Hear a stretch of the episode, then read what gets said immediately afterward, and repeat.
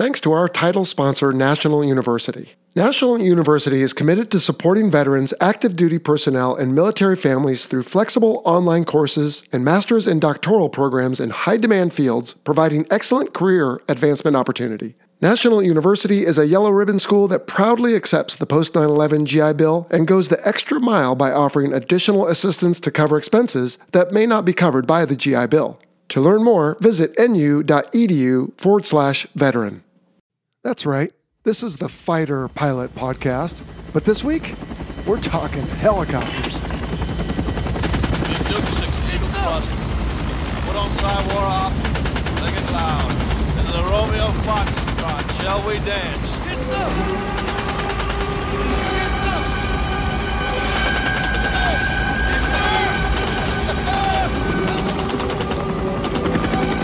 Welcome to the Fighter Pilot Podcast, the internet radio show that explores the fascinating world of air combat, the aircraft, the weapons systems, and, most importantly, the people. Now, here's your host, retired U.S. Navy fighter pilot, Vincent Aiello.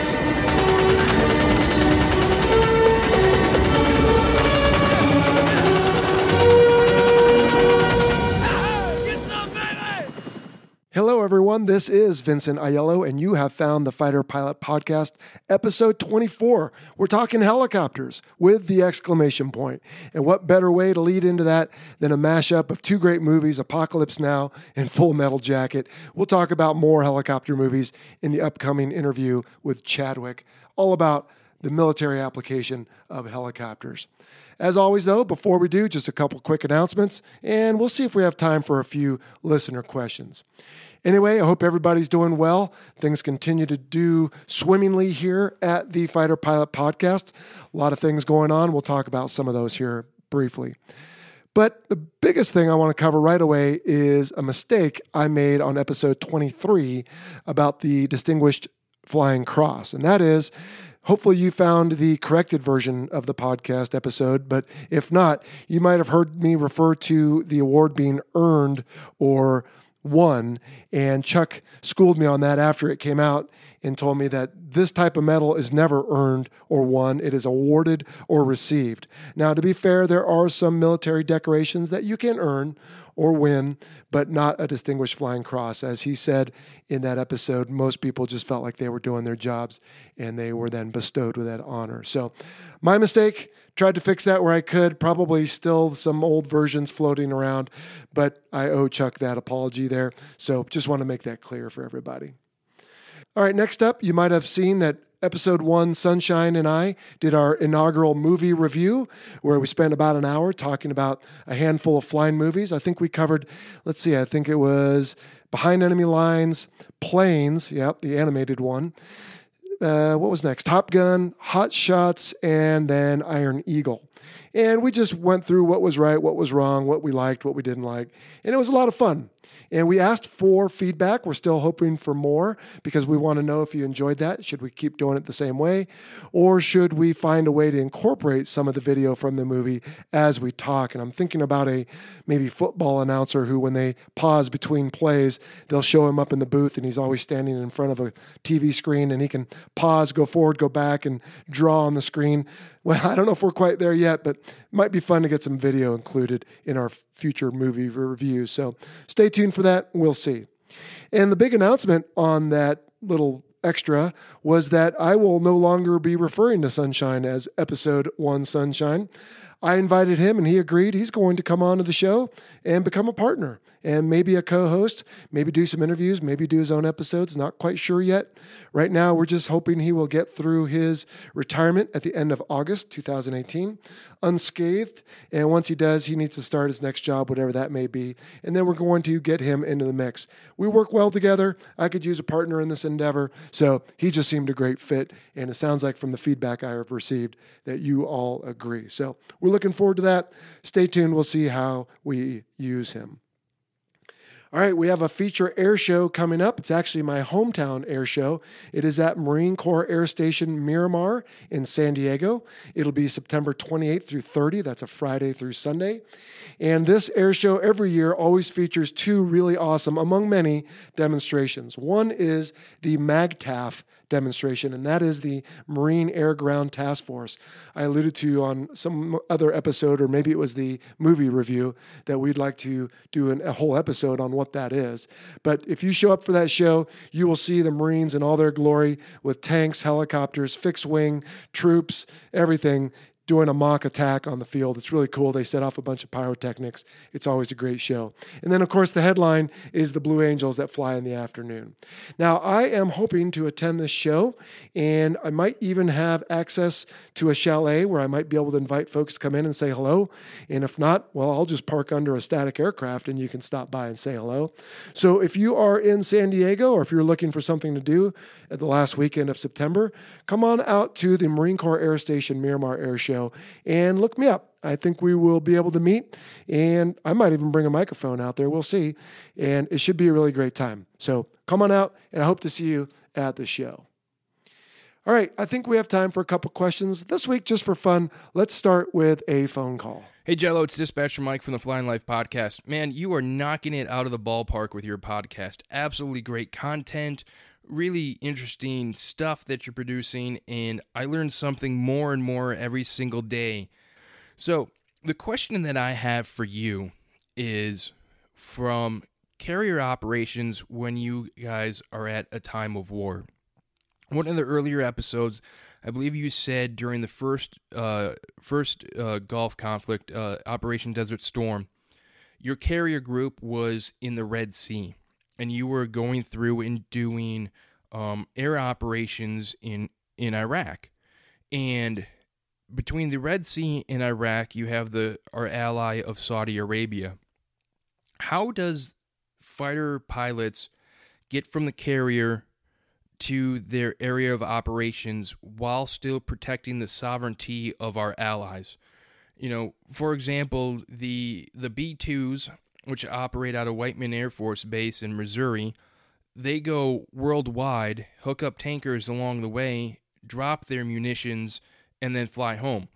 Obviously, they have a flight plan for all of the friendly territory that they're flying over because you're still part of that ATC system.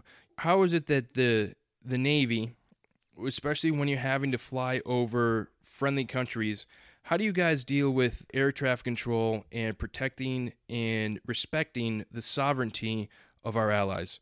Uh, like I said, great podcast. Uh, really just interested to know how you guys did that. Okay, so again, that is Mike, who is a dispatcher with a major airline. In fact, it's the same one I work for. And he and I have communicated together before. And he has his own website. You can go check it out at flyingandlife.com.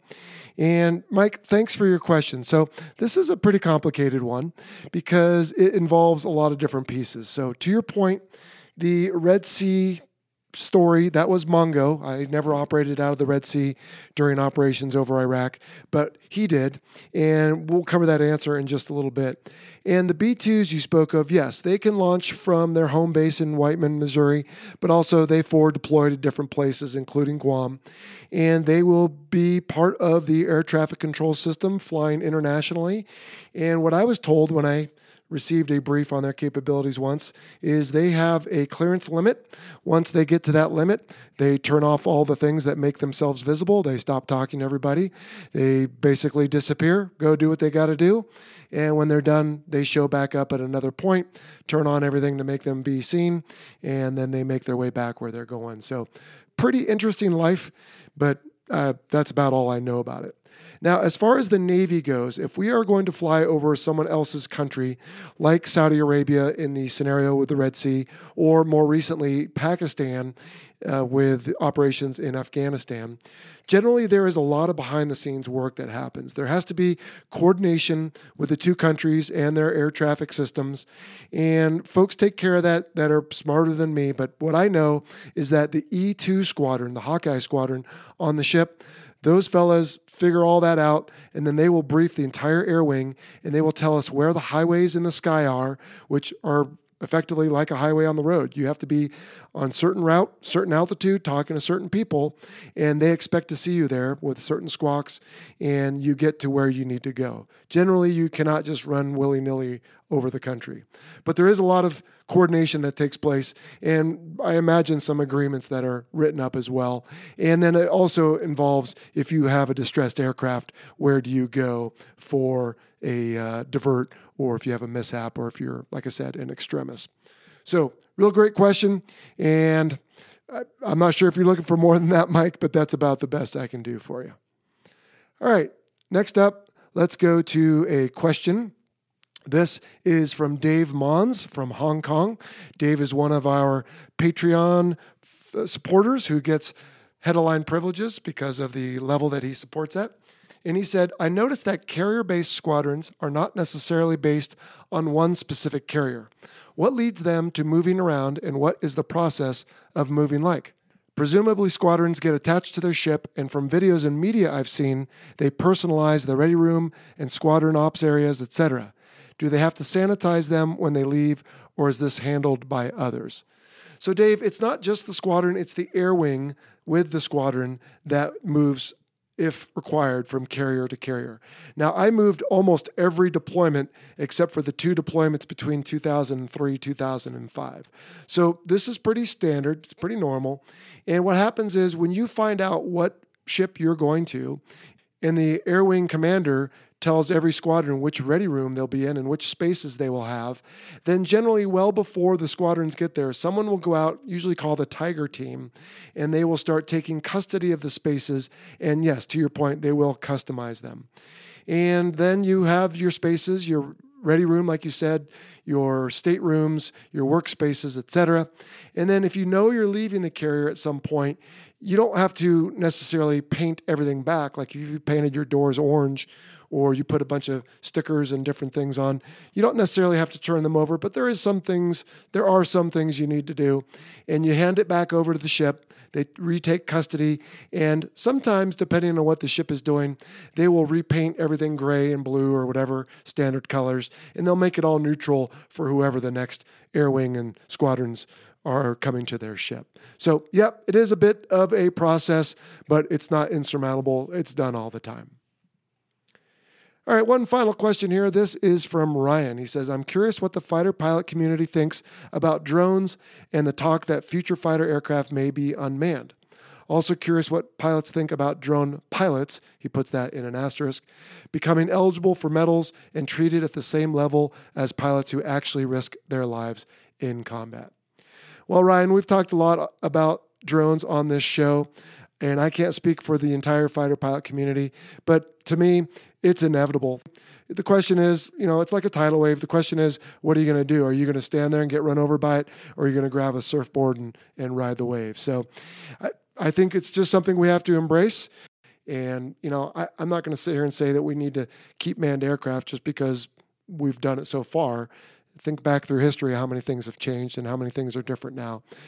Progress happens, and it's difficult to halt. Um, as far as drone quote unquote pilots, which they are, by the way, becoming eligible for medals and treated at the same level as other pilots, you know, I guess it depends on what you are awarding, going back to that from before. If you are awarding doing a mission well and a mission that helps achieve a strategic objective and maybe you are saving people on the ground or protecting assets or doing something else, well, maybe whether you're in the aircraft or not, maybe that's good enough. But maybe there are other awards or recognition that should be reserved for people whose lives are actually on the line. So, yeah, the second one's probably along my line of thinking, but you know, there's never going to be a good answer to this. The people who received Purple Hearts from, you know, Vietnam, they think the people who received Purple Hearts in the War on Terror, you know, in some cases, you know, some of the more minor ones, they think it's been diluted. So it's like inflation. Uh, Awards lose some of their clout, money loses its value. I think it's a little bit the same, and I, I try not to sweat it too much. All right, well, as promised, let's get to the interview on helicopters. This is with a friend of mine who, as you'll find out, I didn't know that much about, but I learned a lot about. And we're going to talk all about the military application of rotary wing aircraft. So let's get right to it. You guys ought to do a story about me sometime. All right, Ron Martin, welcome to the Fighter Pilot Podcast. Now, I think I'm going to call this episode Things Jello Doesn't Know. Right. Because, because let's start with the basics. You're still in the Navy, right? Yep. I don't Still even in know the your rank, dude. Yeah, 05. Okay. Commander. And do you have a call sign? Chadwick. Uh, Chadwick. Yeah. Okay. This is awful. I should know these things because our kids hang out, our high school kids, and we've hung out plenty, but I'm sorry. So, anyway, Commander Yeah. Ron Martin, Chadwick, welcome to the Fighter Pilot Podcast. Thank you very much. I feel welcomed. Oh, good. Well, we are going to talk about more things I don't know about because we are going to talk about the general class of aircraft that you fly. So we'll get to that, but why don't we start with a quick background? Tell us where you're from, what got you interested in the military, where you went to college, what you're doing, all the way up to what you're doing now. And then at the end, we'll talk about what's the future got. Yeah. So uh, uh, I'm from Chicago originally, uh, some, uh, town on the south side uh, called Blue Island. Uh, that's where I came into the Navy. I came in as an enlisted guy and served on uh, P3s as an air crewman. And then uh, got through that. Uh, great times. I loved it. Uh, hunting uh, submarines uh, in the 80s in the Cold War. Uh, I then transitioned over to, well, I, I, went to the carrier in the ASMOD, which is basically where we brief the helicopters and then Viking air crews to do their mission. From there, I uh, put in an enlisted commissioning package and then went to Oregon State for school, uh, where I picked up my commission. Uh, from there, I uh, obviously went the flight school route, just like you did, and then uh, I picked up helicopters. Uh, from there, got uh, North Island, and all the while, I've been married to my wife Camby this whole time. So she's been- Excellent. yeah, so she's been riding shotgun with me for the whole time, and then uh, from there, I came out to San Diego, and I've been out here pretty much ever since, which makes a lot of people upset. Oh, I would imagine. But uh, but yeah, so it's been a pretty good ride. Uh, three different variations of helicopters, uh, two of the same really, and then the last one is an unmanned uh, MQ-8 helicopter too. All right. So well, maybe we can get to that. All right. Let's go back to the beginning. So, ASMOD, what is that? So the uh, ASW module. Okay. So yeah, so it sits right off of the carrier's information center, uh, where the tactical action officer sits and all those guys. So we sit right behind them, and we provide the tactical action officer inputs to their ASW mission. Okay, right? so an office on the ship where they care about anti-submarine warfare. Correct, Okay, correct. Now the ECP, we have talked on this show before about ascension programs, if you will. Mm-hmm. So you, correct me if I'm wrong, got a couple years of college on your own, Yep. and then put in for the enlisted commissioning program ECP. Yep. And then you joined an ROTC unit Yep. to get your last couple of years, and then got a commission. That's exactly it Cool. too. So I got the associate's degree route, uh, and then got to go to uh, Oregon State to finish up the rest of my, my Okay. college. Yeah. Now, would you say? I have to be careful with my words here because, and you already said it before we rolled tape. You know, there's always a great rivalry between fixed wing and, and rotary wing bubbas, but we're all, of course, on the same team. So Yep.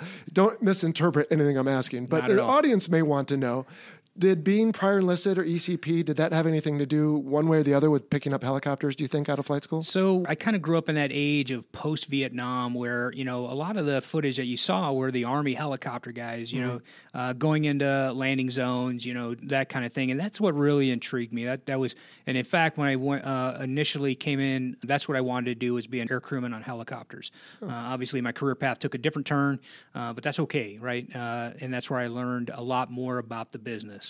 Uh, whatnot. Can, can I interrupt you? Certainly. Because I think you just exposed a great weakness in my ego. So you chose helicopters, is I think what you're about yes. to say? Yes. See, I presumed you got it because of some other reason. So bad on Jello. We should probably roll back the tape here and uh, fix this.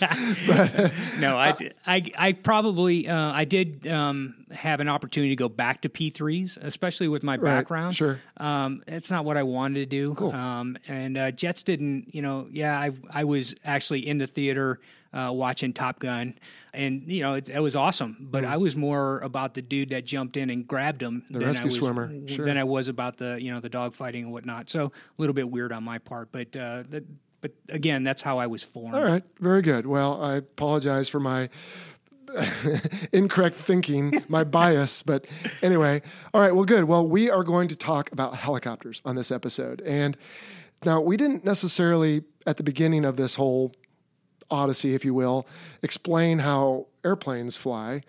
But I think people who tuned in to the Fighter Pilot podcast probably have a basic idea that you know a fixed wing aircraft it's either being pushed or it's falling. Mm-hmm. Air flies over the or flows, I should say, over the wings. You have a higher speed air over the top. It creates low pressure.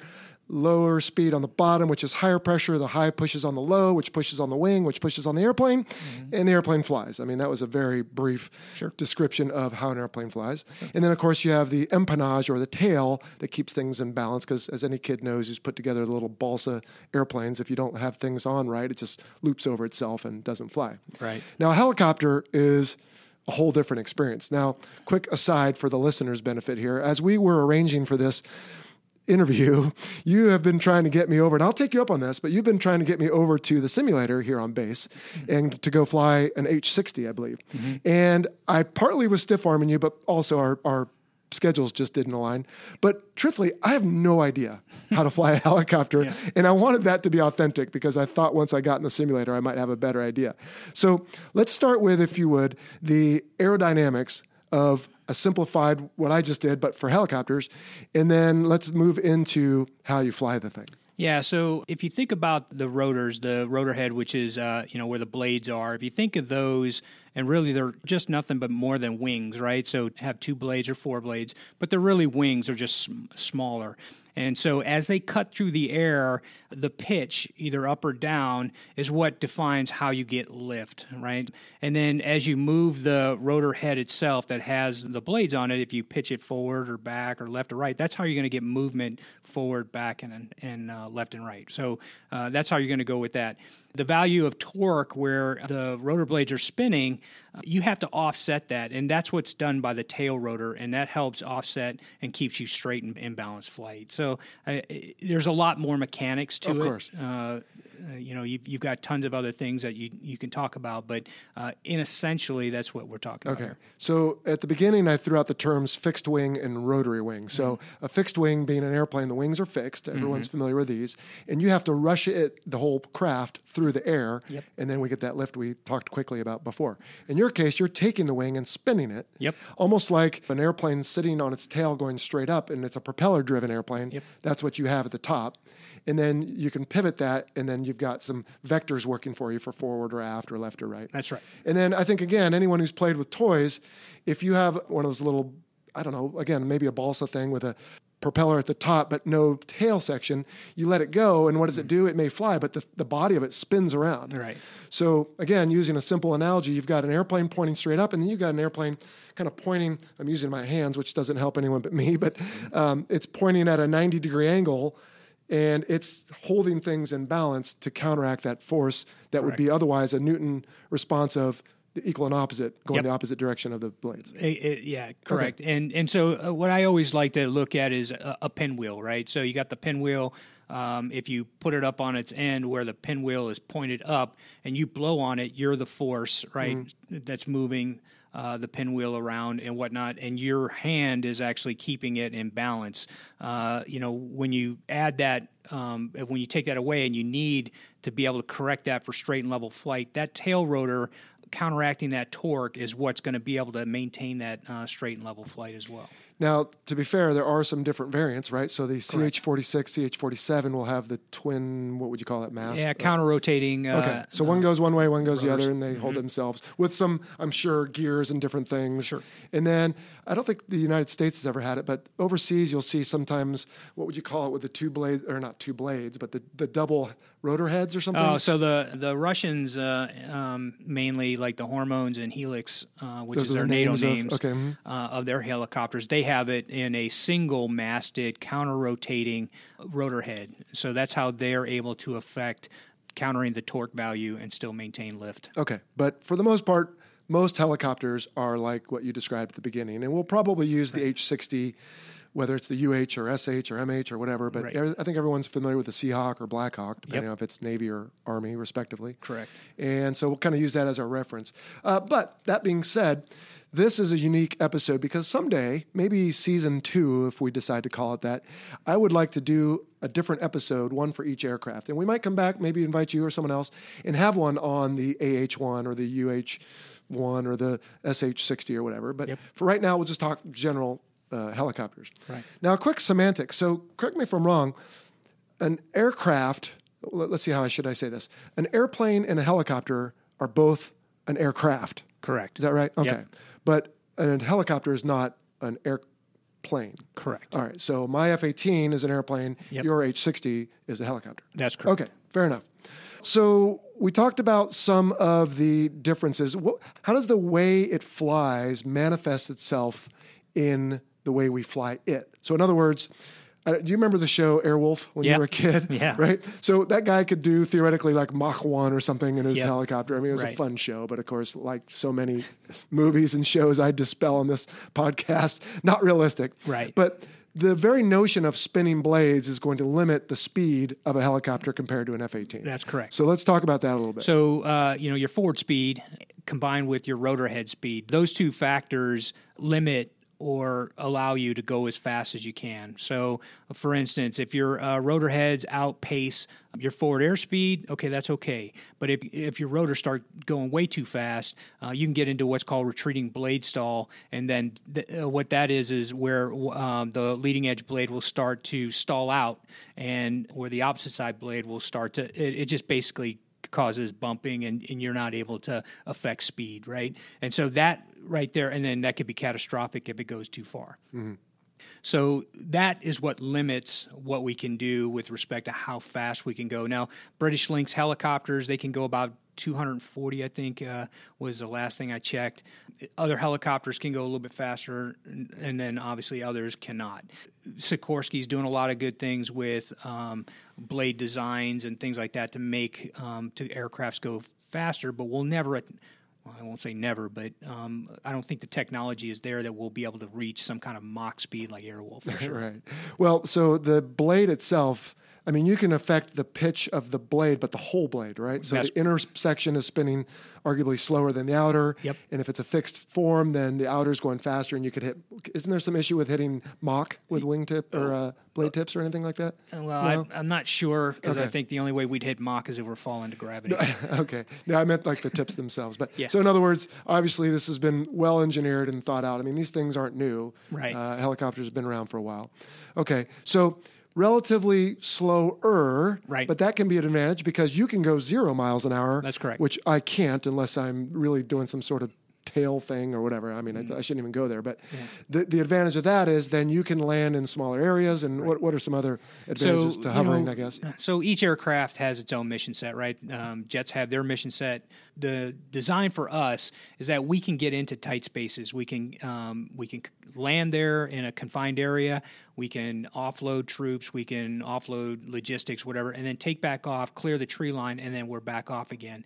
Um, so that vertical and horizontal piece that we have is shortened to be able to land in these confined areas. That's the real key to it. And then also um, our hovering capability. So you know when uh, you know fighter pilots decide that, or it's get it gets decided for them that they can no longer stay with their jet, we go out there and we're able to pick them up. When we're able to do that because we can hover, get close, drop the swimmer, pick them up via hoist, that kind of thing. So that those are the advantages of what we can do for Yeah, and I think anyone who's listening has probably seen it, whether it was Top Gun or, you know, on TV. I think they're familiar with that Mm-hmm. ability. I guess earlier we might should have talked about the MV22, or we can at the Yeah. end, because it kind of blurs the line between these two. Oh, absolutely. It can go a bit faster. Yep. And it can go, I think, virtually zero, or can it? Yep, you know? it, it can hover. Yep. Okay, cool. So it is a, a unique one. And again, we'll try to get a whole show on that someday.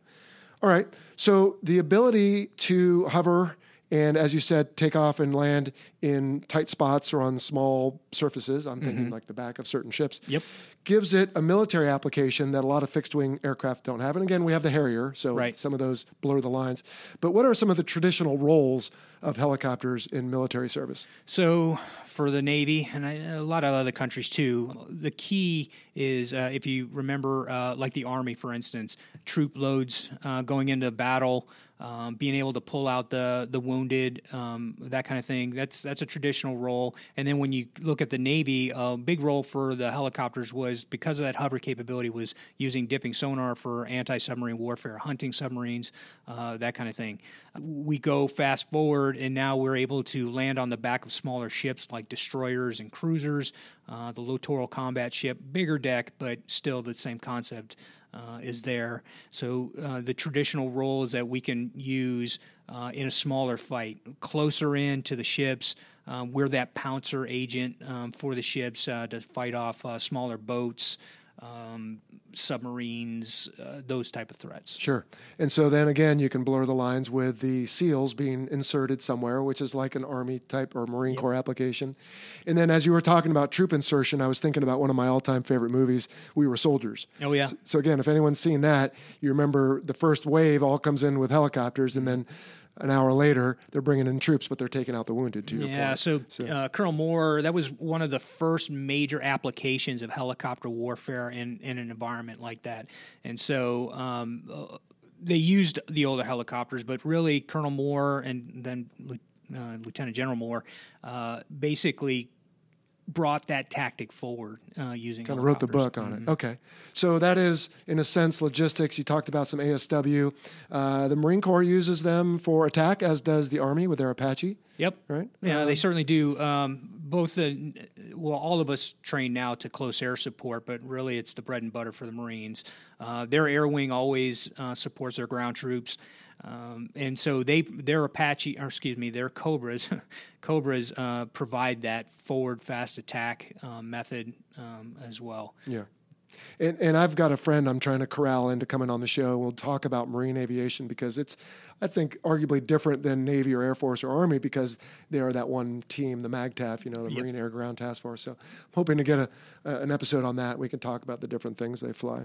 All right. So combat search and rescue as well. Combat Search and Rescue. The wing that I'm at right now, they fly the uh, variation of the uh, Seahawk, which is the Sierras. And as you said, they do personnel recovery, um, combat search and rescue. Uh, basically, that's going into a high threat environment, loaded out with crew serve weapons and um, personnel that can support grabbing uh, the wounded individual and then bringing them back home. And then, as you said, we also do special operation forces uh, support, either insertion or extraction, things like you saw in Zero Dark Thirty or Right. any of those type of movies. Yeah. Speaking of that, are you allowed? See, I got to be careful on this show because I can't disclose things that are classified if I know they are. But I don't know the answer to this. But I hear what was the deal with the Osama bin Laden raid? There was some kind of crazy tale they have pictures of left over from that raid of those helicopters. You know anything about that? Are you allowed to talk about that? Uh, so all I know is what I saw in the movie, right? So specially outfitted helicopters. Um, I saw some of the pictures too that were released to the media. Uh, they got into a position where they um, had a uh, uh, power uh, settling with power. So basically, they got into a hover, but yet they didn't have enough energy on the um, aircraft on the rotor head uh, to be able to stay in the hover. Maybe too hot, too heavy, and they just started settling in. And then as they were coming down, um, and trying to pull power with it, they just kept, as I understand it. I, Right. I, I'm not the, I wasn't there, so I'm just reading, you know, news clippings. But basically, they hit that wall and busted the tail, that kind of thing. So, Something I read stated that they had built a mock compound to rehearse and that the wall they had built was chain link. And when they got to the compound, it was masonry. And so they hadn't prepared for the different aerodynamic blowback or something. Yeah. Uh, so anyway. but- yeah, and I read the same. Did you? uh, Okay. s- something similar to that too. Yeah. So we're just speculating now. But let me backtrack because I do this all the time with my interviews. I'm no trained host here. Uh, let's talk about flying a helicopter. Oh, yeah. How on earth? I mean, so I think anyone's listened to me on the show, I, they've heard me say, you know, pull back, trees get smaller. Push forward, they get bigger. Roll left, roll right, and then Mm-hmm. yaw with your feet. Uh, but there's more to it with a helicopter. So give us the quick. You've never flown an el- airplane before, and now we're going to fly a helicopter. You've got both arms and feet. You're like a drummer. Yeah. Everything's doing something different. So walk us through that if yeah so I I tell you if you're if if you could um, pat your stomach rub your head with your other hand and then tap out a tune with your two feet uh, that's kind of what uh, what that is like flying a helicopter. You're always doing something because any input that you put in has to be countered or has to be uh, added with another movement right? So if i want to go forward i have to adjust my tail Uh, to maintain balanced flight, I have to add a little collective, uh, which that's uh, how the helicopter uh, goes up in altitude and down in altitude. And then so I've got to in different regimes of flight, I have to maintain all of that. And so, and then obviously with your eyeballs, watching your instruments, making Right. sure you're straight and level on the horizon, uh, things like that. You know, technology's caught up, so we do have hold functions on our uh, flight computer system. Like autopilot almost? almost, almost like it, right? So uh, it does. It doesn't necessarily go to right. It doesn't. You just set it and it just goes where it wants, but it will hold altitude for you, Hmm. uh, things like that, and that's perfect. So like when you're on a dark night, you're on goggles, you're not like getting a lot of information from that, um, but yet you still have to be in a 20 foot hover uh, for the pickup or something like that. Uh, it does provide that extra safety balance. Okay, but so I really actually want to talk through this, Ron, because uh, I, I don't know it. So let's start with the rudders. That's pretty easy. I mean, the rudders are for yaw. And Mm-hmm. Correct. so, to make an analogy for people who aren't familiar, if you drive a car, you're essentially yawing the car when you put in a steering input left or right, Right. Mm-hmm. because that's virtually all you have besides acceleration and deceleration. So, that's the same. Right. Okay. Then you have a stick, and ostensibly, push it left, you will roll the airplane left about its longitudinal axis, Mm-hmm. and same to the right. And then, to your point, if you push forward, you're pitching down, but you've got to combine that with something else. And if Mm-hmm. You pull back, you so that's all right-handed things. Yep.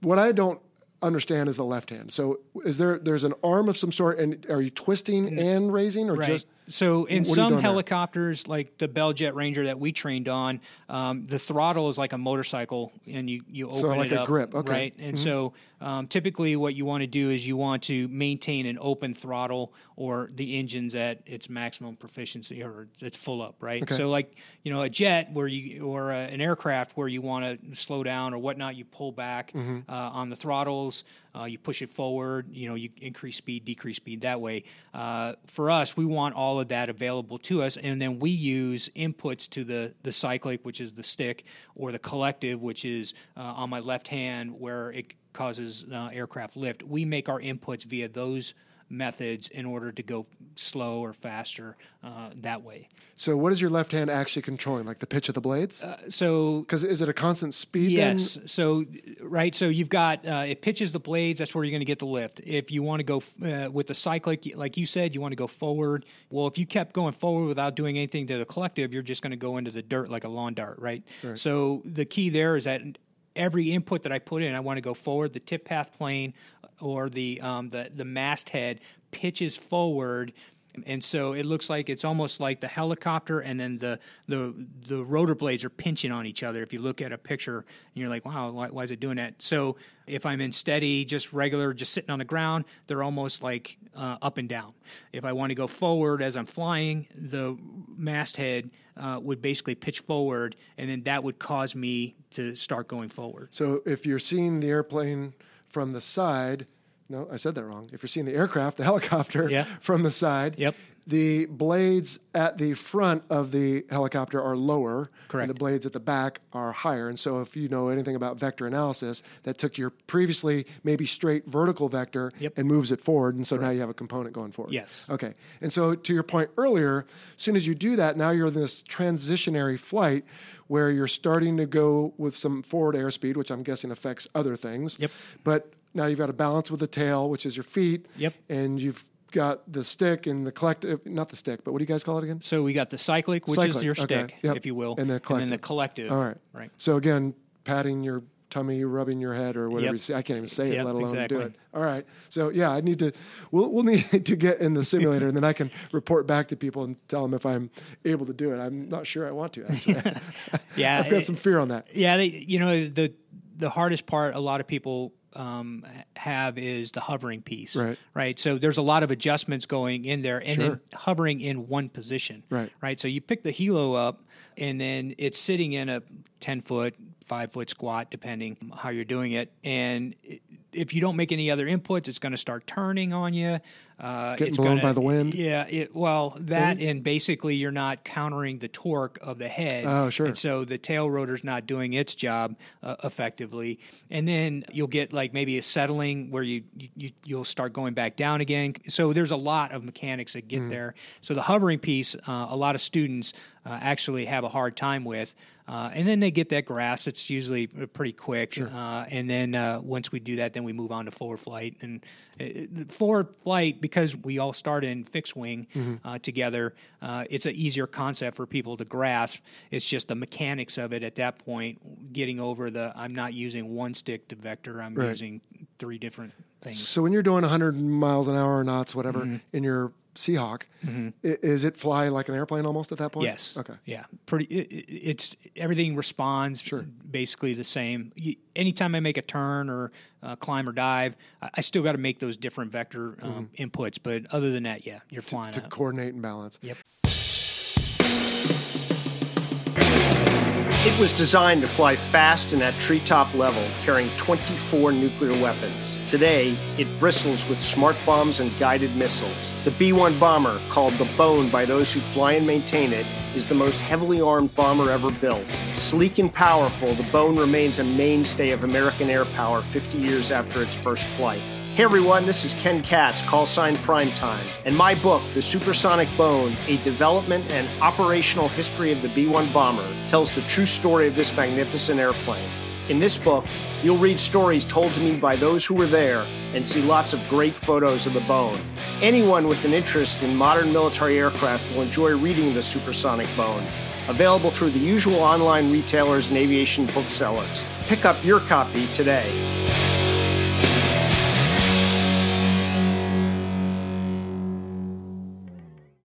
Now, most military helicopters are fairly benign in so much as pulling G's or doing any kind of aerobatics, but there's some out there. I'm just kind of thinking of a Red Bull helicopter I've seen Yeah. at an air show or something that's doing loops and rolls and all that. I mean, how is that possible? So you know those are Special built, yeah. You know they've got sp- some specially built equipment in there. You know the how the rotor head's made, Mm. and then also obviously the pilot highly trained because he's got if you're going to make those kind of inputs like for instance a british lynx helicopter can do that as well Hmm. um, they actually did that i think in a h53 test uh, they did it once, never did it again. Um, Did everybody walk away? Yeah, yeah I think Oh, they did. It- It's part of the test, I guess. right, I I, I. I don't know. These are the stories that you know uh, the horsemen at our simulator buildings always tell us. But it, it's it, it's the helicopter itself. It's the person uh, making these inputs. It's it's all of that combined together. Yeah. Okay. Excellent. Uh, what about like in my airplane? Now, granted, an F 18, if I lose both engines, I'm pretty much out of luck. But Yeah. some airplanes, like an F 16, I could glide at home. If you're flying, along, how many engines, by the way, in an H 60? So two engines, one auxiliary power unit, Okay. So if you're flying along going somewhere, let's say you're doing 100, and what's a typical cruise speed? about hundred. Okay. So if you're doing 100 knots and for whatever reason, bad fuel, whatever, Mm-hmm. boom, both engines gone, can you glide somewhere like an airplane? Or, Yeah, so uh, that's you know the bad day for the helo guy. We don't, we don't jump out, right? We don't have parachutes typically. So ours is um, that big fan that's sitting on top of the helicopter. That's what's our last saving grace to get us back on the ground, um, and it's called an auto rotation, right? Okay. So uh, what we're doing there, there's a what's called a freewheeling unit uh, inside. So what that does is he decouples the engine from the drivetrain and allows basically the uh, rotor head to act as like like a pinwheel, right? Okay. So uh, what you want to do is uh, you want to maintain your uh, revolutions per minute, your RPMs, uh, and then also your forward airspeed. So you're using the wind coming at you uh, as well as you going down to be able to give that last big pull at the end to flare those rotor blades enough to where you're basically beating the air back down, air current back down to be able to create a softer landing. Okay, so let's try to make an analogy here, and you can correct me on altitudes or whatever. So if you're flying along at 100 knots and maybe 1,000 feet, Mm-hmm. Yep. and you lose both engines, Right. what you're saying is you're going to kind of free spin the blades and let your forward speed and gravity. Now you're going to turn your what? Well, you have already got kinetic energy, but you're going to take your potential energy of altitude Mm-hmm. Yep. and convert that. So you're going to get a nice rotation speed on those blades Yep. with them sort of what do you call that in a regular turboprop? Um, feathered. Yeah, almost, feather or right? flare. Yep. Mm-hmm. And so then at the end, you have a method to say, okay, now I want to take these blades and put them into the air. I'm going to lose speed probably quickly on the blades, Yep. but I'll have a little bit of bite, and that will arrest the rate of descent. That's that's correct, Okay. right? So uh, what you want to do is, uh, you know, as you enter your auto rotation, uh, full collective down, uh, put your um, basically in a descent, so your uh, blade pitch is at one angle, uh, and then you just ride that as much as possible uh, to a given point on the ground, and then just as you're close to that given point at a literally uh, 20 feet off the ground, uh, you're going to pull as much of that collective as possible to flare those blades out as quickly as possible to basically rush that air downward uh, to be able to kind of cushion out that landing. So that's really the So living here on Coronado, where there's what this is like the Master Helo base or something, right, Yeah, for the West right. Coast, I see all the time helicopters come in in pretty high altitude. And all of a sudden, they look like they're just falling out of the Yeah, sky. exactly. But I don't see them go all the way to the ground. I assume when they're practicing this, there's some safety altitude. Yeah. So first of all, when we practice, they're called power on autos, right? So Okay. at any time we goon up an entry or something like that, we've got everything on, right? The engines are up, everything like that. We just pull in a collective, put in forward cyclic, and we, you know, So you have a way to simulate an engine failure. Get out. Exactly. Right. And then I'm guessing you stop at some safety altitude. That's right. So um, here at North Island, uh, what you find is we typically do our functional check flights. Well, not typically, but we're allowed to do functional check flights here, and that's what you're seeing. And at North Island, there is a given altitude at which you have to recover your auto rotation because you have to be able to uh, then uh, leave the airfield boundary to get back up on altitude to come back around. Um, at OLF Imperial Beach, where we do a lot of our training, um, that altitude is based on what our standard operating procedures are for training. Okay. So, which is a little bit lower than what we're typically. Sure. So if this happens for real and you're going to the ground, you have ground effect peripherally. You have, I mean, so if you're trying to stop at ground 200 rush. feet, it's arbitrary except for the guy next to you is going to slap you if the altimeter goes too low, right? But in real life, so I don't know what I'm getting at with this other than how often do auto rotations happen and do they generally go well? So Is it pretty rare or is it pretty Uh, common? they've we've had a few, right? Um, The one that really sticks out in my mind, um, uh, we had a crew coming back from a mission. This was a few years back, and basically, I think they had some kind of power loss um, at night over water. So this is like you know varsity movement, right? Um, and so uh, the pilot, uh, she basically was able to enter into an auto rotation with enough airspeed because they were operating at a lower than I, I- can't remember the altitude that they were uh, operating at, but or coming home at. They were coming back to the carrier from Fallon, I think it was. Okay. And so, or El Centro, one of the two. And so they came out, and then she uh, recognized. I mean, it's got to be split second uh, when this goes off, and she recognized it, um, entered the auto rotation, managed to land it into the water, and everybody walked away. Just an amazing feat. Wow. Yeah. But when it hits the water, because you guys do some pretty crazy water survival training, with all that weight up at the top, as soon as some water comes aboard, doesn't this thing basically flip upside down and start sinking? Yeah, so the part of that is is you know when the rotor blades are still spinning, right? They're gonna the aircraft will start tipping, and the rotor blades will catch into that water, and that's what helps drag you um, Ah, okay. back around, right? And so that's why you know when we do the dunker training, we simulate that position, right? So upside down, and uh, obviously the worst is upside down at night, um, and then. You know, That's what they with a reference point. You know, trying to get out of the helicopter. Did they give her an award of some sort? I hope. I, I- I'm not sure. I mean, it, it, you know, reading just that what she had done and how she affected it, and everybody walked away. Uh, it was just an amazing feat to me. Well, and it wasn't just her, right? So there should have been someone on her left or right. Now, Yep, actually, and that's the co-pilot. question. For the helicopter, the the main person sits on the right, I believe. Is that correct? Or, so they could sit in either position, Okay. right? The aircraft commander uh, can sit in either position. Uh, it just depends on how you want to set it up. Okay. In uh, some helicopter, the aircraft commander will sit on the right, and then the uh, airborne tactical officer or the co-pilot will sit on the left. Okay. Uh, and that's basically sensors, right? So they they have the ability to um, use the sensors. Sure. And um, but nowadays the um, the way the Romeos and Sierras are set up, both positions can actually affect that. So now, why do you suppose it is, Ron, that most helicopters in military history, at least in the U.S., have two pilots? I mean, is there? Do you think um, a co- not a cause, but a reason, or I don't know. uh, Can you think of any single other than maybe little civilian ones zipping around? But Yeah, I think you know the key for us is combat, right? So you know the deal there is that you you get a combat casualty to one of the pilots, one of them can still bring the, the aircraft home. Sure, but using Uh, that logic, we have single seat fighters. Yeah, we do. Um, that's why you have helicopters go grab them. Touche. so um, and then the other part is uh, redundancy right? So when you know when you're doing and you know this i mean when you're doing split second emergency procedures a lot of ours is rote memorization. Um, and so you know it's one pilot is probably doing something on one side of the aircraft the other one's doing the other. For instance in an auto rotation right? One pilot's got to fly the aircraft while the other one's navigating and communicating uh, outside. And so running through the emergency procedure so it allows for basically a backup um, Okay. subsystem. So as you were telling this story, you said she a couple times, and Yep. I assume that she was probably the hack or the Right, uh, aircraft commander. And then so the she gets co-pilot, the credit, and then there, there's someone obviously helping out. Yep. Okay. Yep. Exactly. All right. Well, let's get back on track here because this is a military themed show. So I think we talked about some of the roles. Uh, what are some notable? Well, actually, before we get to that, where did helicopters first begin being used in the military? I mean, were they around in World War II? So yeah, so um, helicopters really started getting. Uh, I don't know. They were starting to become a little bit more popular in uh, the 30s and 40s. In Okay. fact, the Germans uh, built a helicopter, and I don't know if it saw combat or not, uh, but basically it broke a lot of speed records, altitude records, and things like that.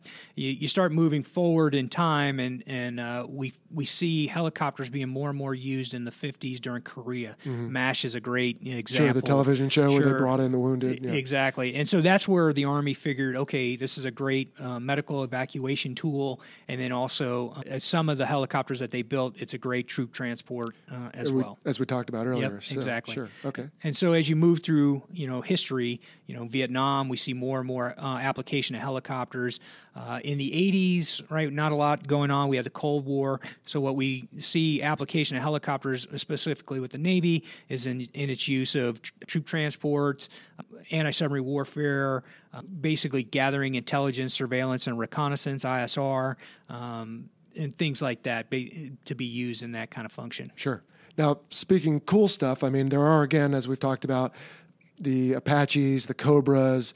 What am I forgetting? I mean, there are some out there that are kicking some butt with kinetic force, i.e., weapons and Yep. whatnot. Yeah. Um, now, to be fair, though, there's not a lot of, I, at least I haven't heard of a lot of air to air between helicopters. Right. Mhm. Um, but I believe there's been, I know there's been some air to air between airplanes and helicopters, and I think it's a little lopsided, but that's Yep. not maybe a fair fight. Right. Um, but I think there's at least one recorded kill of a helicopter on an airplane. Yeah, I, I tried to find that um, when I saw you. You know, you were talking about that. Uh, I, f- I front loaded the question to him, people. yeah, so I, I couldn't find it, couldn't? quite frankly.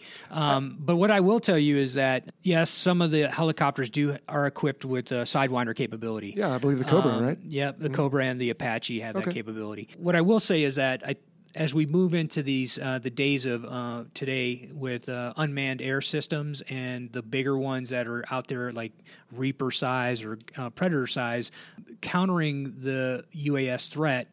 Uh, we will will probably see where helicopters can engage those. They're, they're slower. Uh, we yes, we have used jets to engage them, uh, that kind of thing. Mm-hmm. But really, it's it, it, it's something that the jet needs to go off and do fighter stuff, and we can handle the slower moving, uh, non lethal, you know, Sure. UASs. When I did some research, the only thing I found was I believe it was an Iraqi helicopter that had shot down a, an Iranian MiG 21, or, or maybe it was vice versa. But I'd have to look at it again, and maybe I can put some notes after this. I probably should have checked it out, but I think there's at least one that Yeah. I've been able to find. But you know, it's the internet, so yeah, you never know yeah, exactly. I, you know, I did see where um, I was it an Iranian um, MiG shot down one of our drones because it shot at them first. But I mean, Yeah. that's that's about you know it, they've got a couple of weird ones out there, but Mm. I hadn't seen that one. Another military application of helicopters, you touched on it earlier, is landing on small ships. Mm-hmm. Now, small ships are more prone to reacting to the sea. Yep. So I've talked before on this podcast about landing on a carrier when that thing's really pitching and Mm-hmm. it's no fun in a fixed wing. How is it landing on a destroyer, let's say, when it's, it doesn't, or does it, does it go up and down or does it mostly go left and right? I mean, what's that like and what do you guys use to get aboard? Yeah, so uh, on the smaller ships, it does right. So you've got the the pitch of the waves. It's it's just challenging to try to um, to to try to overcome that as it's coming down. There's great footage um, of uh, helicopters uh, landing on smaller ships during you know big storms. Uh, East Coast, you know they they deal with a lot of bad storms in the Atlantic. Uh, same with out here, but uh, but I have not had that huge challenge. What I will say is that um, so we uh, the, so the Romeo helicopter version of it has what's called a recovery assist um, and traverse system. So what that is Romeo is being the MH60R. M- MH60R. Okay, yep. uh, so what that is is it does two things. One, it's a, we call it the trap, or it's like a big giant bear trap. We have a, a probe at the bottom of the helicopter. Once we get in, it'll snap close and it holds us to the deck until the chalk and chainman can come out there and put the chains on the deck. Cool. But you know, in that first part of the flight, uh, where it helps us, basically when the ship's pitching and rolling pretty hard, um, we're able to drop down a uh, a line out of that probe, hook it up to what's called a RAS cable. That cable goes up into the helicopter, and then it will draw us down. Uh, with the pilot uh, working the collective Like a winch well to get you unstuck. basically just to winch us down to the ship and, and then put us on there. Okay. Now, a lot of pilots don't necessarily like that because you're now attached to the ship, and Yeah. the ship is the one dragging you down.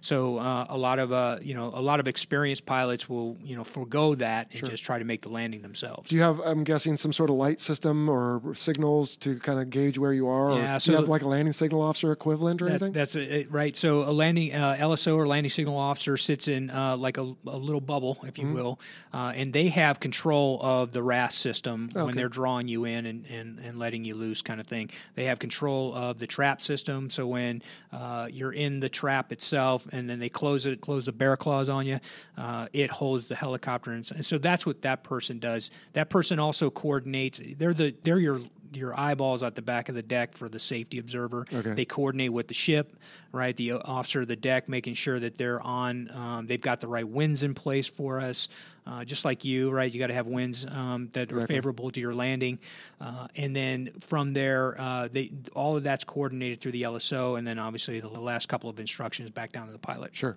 And so they have like standardized comms and things too. They can Yeah, tell you everything or- is yeah. everything is right so you don't want to be miscued on uh, uh, communications for sure. so you know when you call up and request for a green deck uh, which is uh, basically the captain allowing you to land Right. uh, all the way down uh, they signal up to you with a uh, basically it looks like a stoplight right a red uh, yellow and green light um, and then uh, they flip the the switch I'm, be, I'm being very simplistic Sure, that's fine. for the for the audience, but but basically they flip it and let you know uh, via the light show that you're ready to land and uh, the comms too. So if we ever had to work in a position where either the radios are out on either side of the ship, which has happened, or we're in what's called an uh, emissions controlled environment where we don't want to talk on the radios and give our position away, uh, they can use the light show to help us uh, to tell us when to land. Sure.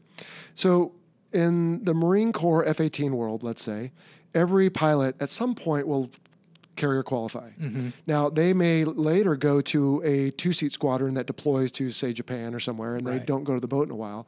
But eventually they'll go back, or at least they did it once.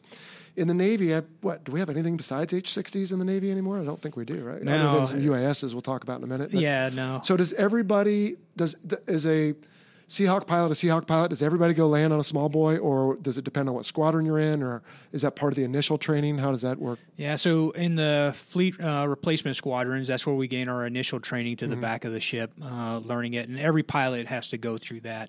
Um, and then, depending on the type of ship, uh, cruisers and destroyers, uh, for instance, the um, 60 Sierra version lands on all of them. It doesn't Okay. matter, and quite frankly, the 60 Romeo does as well. But it is mainly ones that go back to the destroyer or the cruiser because of that RAS system, right?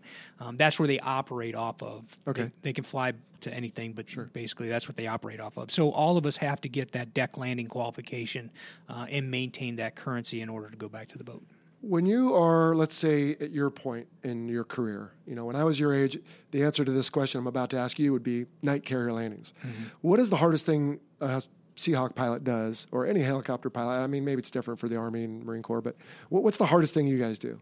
So, you know, I, I would say, you know, just to your point, you know, those night deck landings um, on a bad night is what scares you know a lot of us, right? So you know that, that's a lot of input. That's a lot of work. I know that uh, you know guys get vertigo. Uh, and in that environment, because not only as you're coming in, so uh, you get into a position as you're coming to the back of the ship where um, you could lose your references and go into what's called a black hole. And so you're not putting in the correct response to the helicopter, and you're actually sinking below where you think that you are. And and people have actually you know landed in behind the ship because they weren't recovering out of that black hole. And that's that's really the scariest part for a lot of guys. And you'll see you know when your um, your junior pilots are making those approaches uh, at night, you'll always see you know and this should be at any case your aircraft commander shadowing those controls because that's a split second decision. You got to get that guy up there, get him back on profile to land on the back of the ship. So, like anything, with some experience, you build that database of your, you know, having seen this, et cetera. And so, there's no substitute for experience. Mm-hmm. Exactly. And again, maybe a reason why there's two of them because that can be pretty harrowing. I'm sure. Yeah. Now, what about an actual carrier landing? Is that pretty vanilla? I mean, those things are. big. Yeah, those things are uh, nothing but you know. It's funny because uh, when I was in uh, my first squadron, um, we were in uh, what's called a light airborne multi-purpose system helicopters, which were the B variant of the '60s, and so those traditionally went on to destroyers. Well, the Navy was phasing this capability onto the carriers, and so that's what brought us there. Uh, and so one of the coolest things, right? Top Gun, the whole nine yards, watching the carrier environment, watching the jets go. it's just an amazing experience. But what I kind of got a, a you know a big grin about is my first time going in on a uh, carrier uh, approach, and they're like, "Okay, uh, call the ball," and I was like, "Oh yes, you know, Seahawk ball." You know, it's like. Yeah. Don't, don't say rider or whatever that you know, that other guy said, but uh, but yeah. So that was like, oh my god, this is you know being on the carrier, uh, uh, landing, taking off. I mean, it, it, it's just a pretty amazing feeling. And you know, I always to my younger, uh, my junior officers or junior pilots, I always equate the carrier and the, the the the smaller ships, the destroyers, and kind of like one's big city life, lots of people going on, you know, 24 hours. It's like New York, uh, and then the destroyers, cruisers, that's small country living, right? So you're there by yourself as an air knows each other. detachment. Everybody knows each other, uh, that kind of thing. And they both have pros and cons, Sure, for sure. Of course. Yeah. No, I remember the first time I noticed a helicopter coming aboard at the end of the recovery because Yep. you guys are out there watching over us. Thank you. And he said something like Seahawk ball. And I thought to myself, hey, you didn't say your fuel state. And they Yeah. were like, well, duh, it doesn't matter. He's going to touch at down. that at that point, right? He's going to touch down really slowly. Yeah. Oh, that's awesome. All right. So you, you, we touched on Top Gun a few times. Is so the Air Force. I had Boat on here. He's an Air Force guy on episode. I think it was 18, talking air to air missiles, and so he had to drop Iron Eagle because that's like their version. Is there a Top Gun for helicopters? Is there a favorite movie for you guys? You know, it's funny. Uh, you know, when Firebirds came out, the Army version of their whatever that was, you know, everybody was like, "Oh, that's great." I, I don't think any of the Navy guys got into that one uh, as much. Um, you know, I, it's uh, I, I don't know. I, I, I, the one movie that I kind of like, uh, and I'm kind of a weird guy like that, but it, I don't know if you ever seen the old movie Bridges of Toko Ri. I've heard of it, but I can't So say I've seen it, which is with- an awful yeah with confession. it's with uh, William Holden. Uh, the part that I like though is uh, there's helicopters, right? And so Mickey Rooney uh, is he's a chief. Who's uh, one of the helicopter pilots, and he always flies with his top hat, drives CAG crazy, uh, the whole nine yards. But that that that's the kind of movie that I, I Okay. kinda got. Awesome. I think We Were Soldiers glorifies it a little bit as well. yep. And then what was that? Forgive me, you might not want this one, like Hot Shots for us, but um, the Coast Guard movie with Kevin Costner. Oh, the Guardian. Yeah, was Yeah, I that kind of good for you guys, or is that too coasty, too Yeah, I think it was swimmer? coasty centric, but I think the swimmers got into it uh, as well. But you know, the other movie that I think uh, garnished a lot of uh, you know cool factor for helo guys was the Hunt for Red October. Oh, yeah, true. And so the helicopter that that's uh, the variant I flew um, w- that dropped the torpedo and you know Admiral Greer, I was never here, uh, that kind of thing. um, that that was that was like oh yeah, that's a kind of cool factor moment. Or. Black Hawk Down. That was very centric, I would say, Uh, yep. on helicopters. Yep. Okay. Well, we're about running out of time here, Chadwick. Well, let, us talk quickly though about UASs, or I guess is that what you guys call them? I mean, what's Mm-hmm. Yeah. what's the future hold for unmanned helicopters in the Navy, or where are we at right now, for that matter? So uh, right now, the the wing that I work at right now, we field what's called the MQ-8 Fire Scout. It is uh, they've got two models. Uh, the B version is a smaller 333 Schweizer model, uh, small, uh, very effective. in what it's um, what it does. It's basically an intelligence, surveillance, and reconnaissance platform. Uh, it provides all of that information back to the ship for them to make the decisions, right? Uh, and then the version that uh, we're working towards is the MQ-8 Charlie, which is the Bell Jet Ranger. If you think News Chopper Five, that type of helicopter, providing the same um, type of functionality to the ship, and that's kind of where Rotary's going Okay. uh, in the future. Do you see any kinetic ability with uh, unmanned helicopters? So that's programmed, right? Uh, obviously, anything that uh, we get up in the air, we want to put weapons on for it Sure. to be lethal, and Yep. so that is that that does have a program. I don't know if you're familiar, but uh, for my listeners' sake, we had an episode recently with Kevin Miller, who is a former F 18 guy and, and now an author. And he wrote two books, and we had a big to do on the show about him. But the second one, called Declared Hostile, talked about the MQ 8 in this scenario. Of course, it's fiction, but you know, going out and, and taking out some drug runners and, and doing some good work. So Yeah. pretty cool. All right. And so when that deploy, has it deployed yet? Yeah, actually, Okay. it, Who does uh, it fall under on the ship? So it is coupled with the littoral combat ship. Okay. And so uh, it's flown with basically the Romeos, uh, 60 Romeo detachment, as well as uh, uh, most recently the uh, MH60 Sierra detachments, and that's who own, that's who owns them right now. Cool. All right, Chadwick. Well, gosh, I mean, I always say this at the end of discussions. I mean, we could keep going and going. Yeah, yeah. And certainly, like I said earlier, we will at some point talk about your baby, the Seahawk. Yeah. Um, but in general, from a military perspective on helicopters, anything else we should cover for today's episode? Um, I think just the versatility, right? Um, you see them today um, out with Cal Fire, putting out fires. Um, the Sierra helicopter does that too. We're trained to doing Bambi bucket water drops. We have guys out there that are standing uh, ready to answer the call. Yeah, that's Uh, like so a homeland defense function in a sense, right? Don't we go out and help?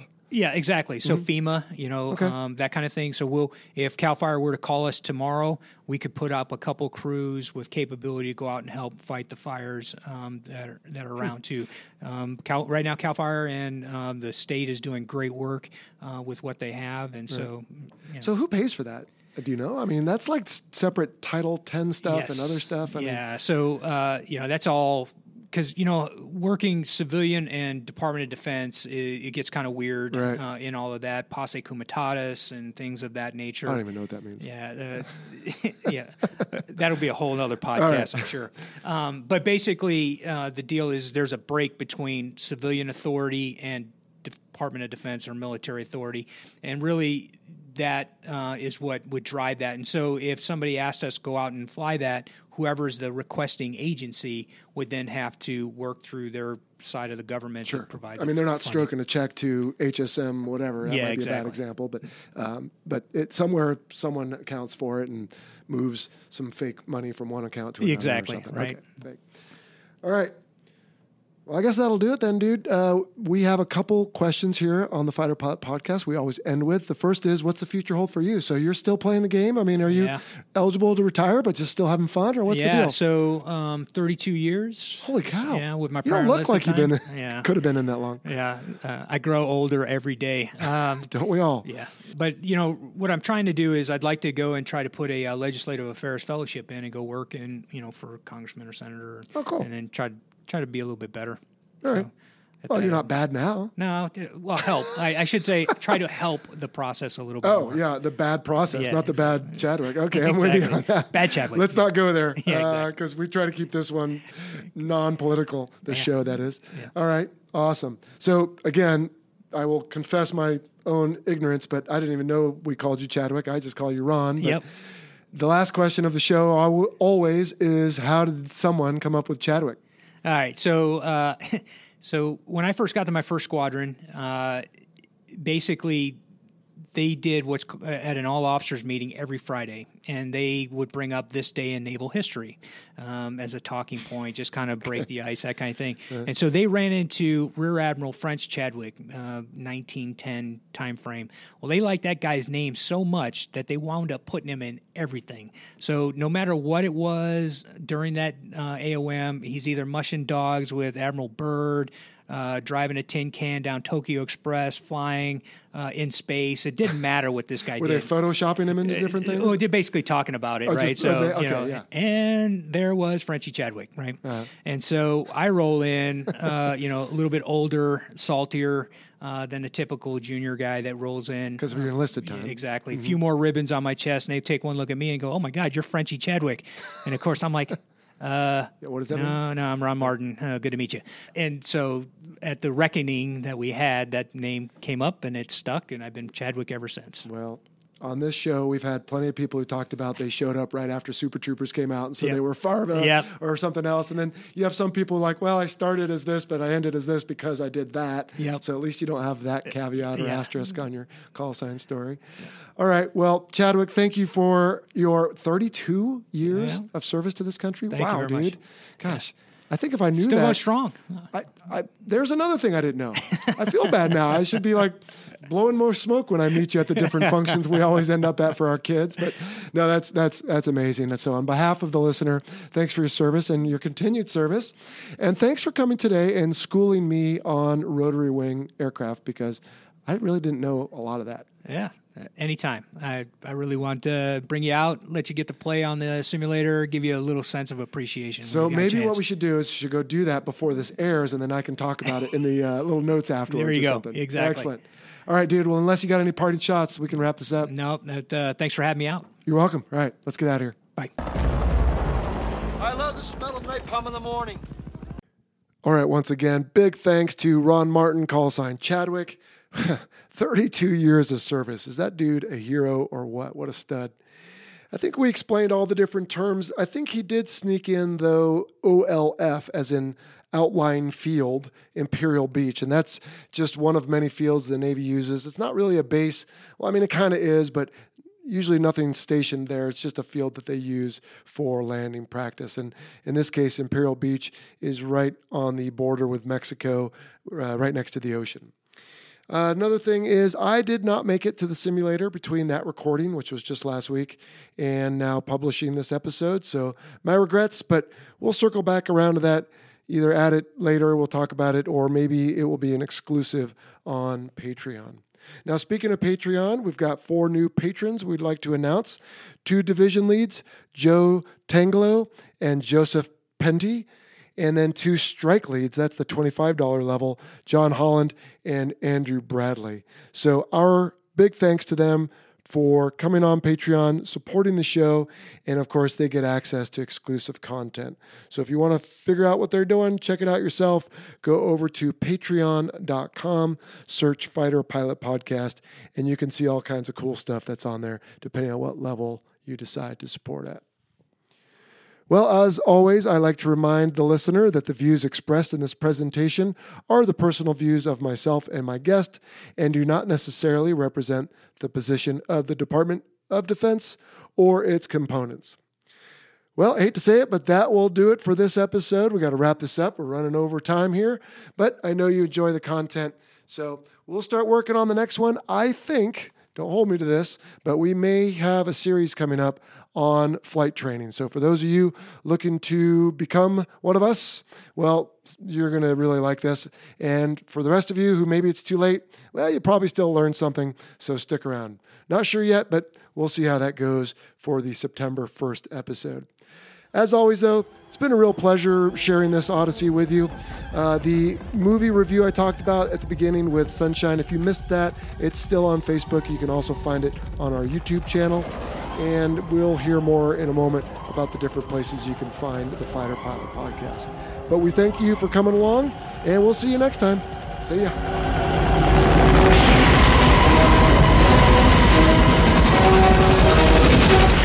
Thank you for listening to the Fighter Pilot Podcast. Got a question for the show? Send an email to questions at fighterpilotpodcast.com or leave a message on our listener line at 877 Mach 101. That's 877 622 4101. Be sure to check out our website at fighterpilotpodcast.com. You can also find us on all the usual social media platforms Facebook, Instagram, Twitter, and YouTube. For exclusive Fighter Pilot Podcast content and to help support the show, visit our Patreon page. Please like, follow, and share us with your network. And if you have a moment to leave us a rating or a review on iTunes, we would greatly appreciate it. Look at that automatic 50 cal, 50 cal in the open. Spotted a large weapon down below. Dude, that was awesome. Yeah. Yeah, I, sorry, you, you, you're asking for simplicity, and then you started going arrow on me. I was like, oh shit, did I, did I miss the mark? I was like, Yeah, I was like, yeah, ah, it's all good. right. I figured you'd drive the bus, so, but it was good. Thanks to our title sponsor, National University. National University is committed to supporting veterans, active duty personnel, and military families through flexible online courses and master's and doctoral programs in high demand fields, providing excellent career advancement opportunity. National University is a yellow ribbon school that proudly accepts the post 9 11 GI Bill and goes the extra mile by offering additional assistance to cover expenses that may not be covered by the GI Bill. To learn more, visit nu.edu forward slash veteran.